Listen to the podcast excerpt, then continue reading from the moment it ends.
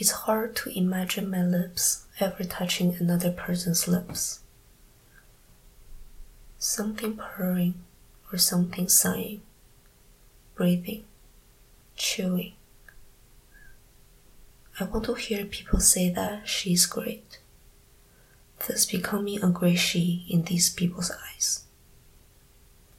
A she that is made presentable, a proper human being.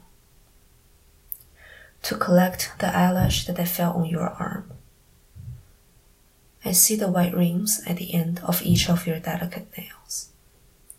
Little moons, little blades.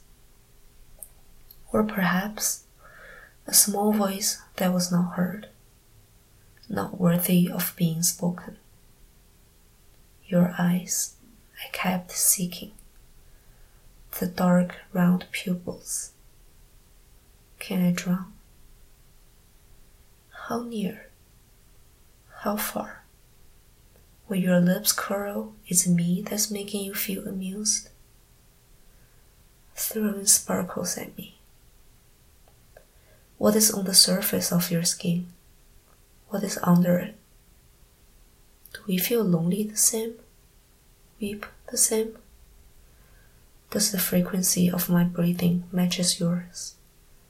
Do we cancel each other out?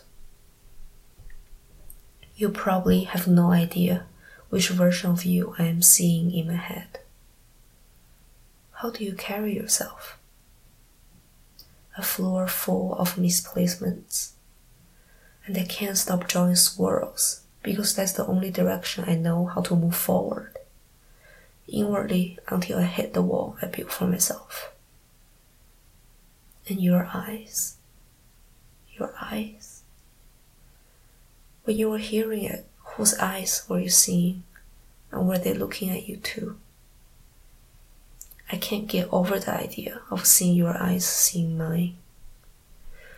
Like a spidery something crawling at the corner of your eyes, looking for a chance to nest. I know you're not them and they're not you, yet I fell under the same shade of shadow every single time. A special kind of attraction. And collecting every single piece that you crumbled behind. But where do the eyelashes go? Obsessive imagination.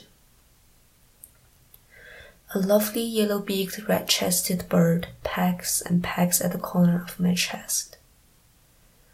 Kneeling down really is the only gesture I know how to perform in front of you because a heart is only one whole solid thing, and I really cannot see you cut it apart.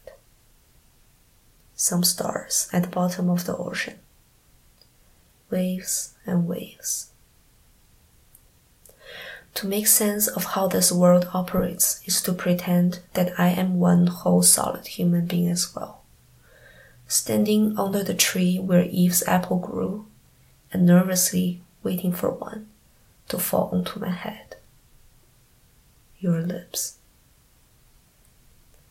Making contact is me, a dusty gray little octopus, reaching out a squishy arm and trying to poke you at the edge of your enormous entity of a being, and hoping that it is also soft. A merge between two viscous things, compatible, empathized. It kinda makes me sad that you would have done the same if I were anything else, like a giant pumpkin or middle aged man. Two potatoes rubbing against each other would still be two potatoes rubbing against each other, with some shredded skin, some brown spots, and some old dirt. Pale shit colored with some yellow bile stain your lips.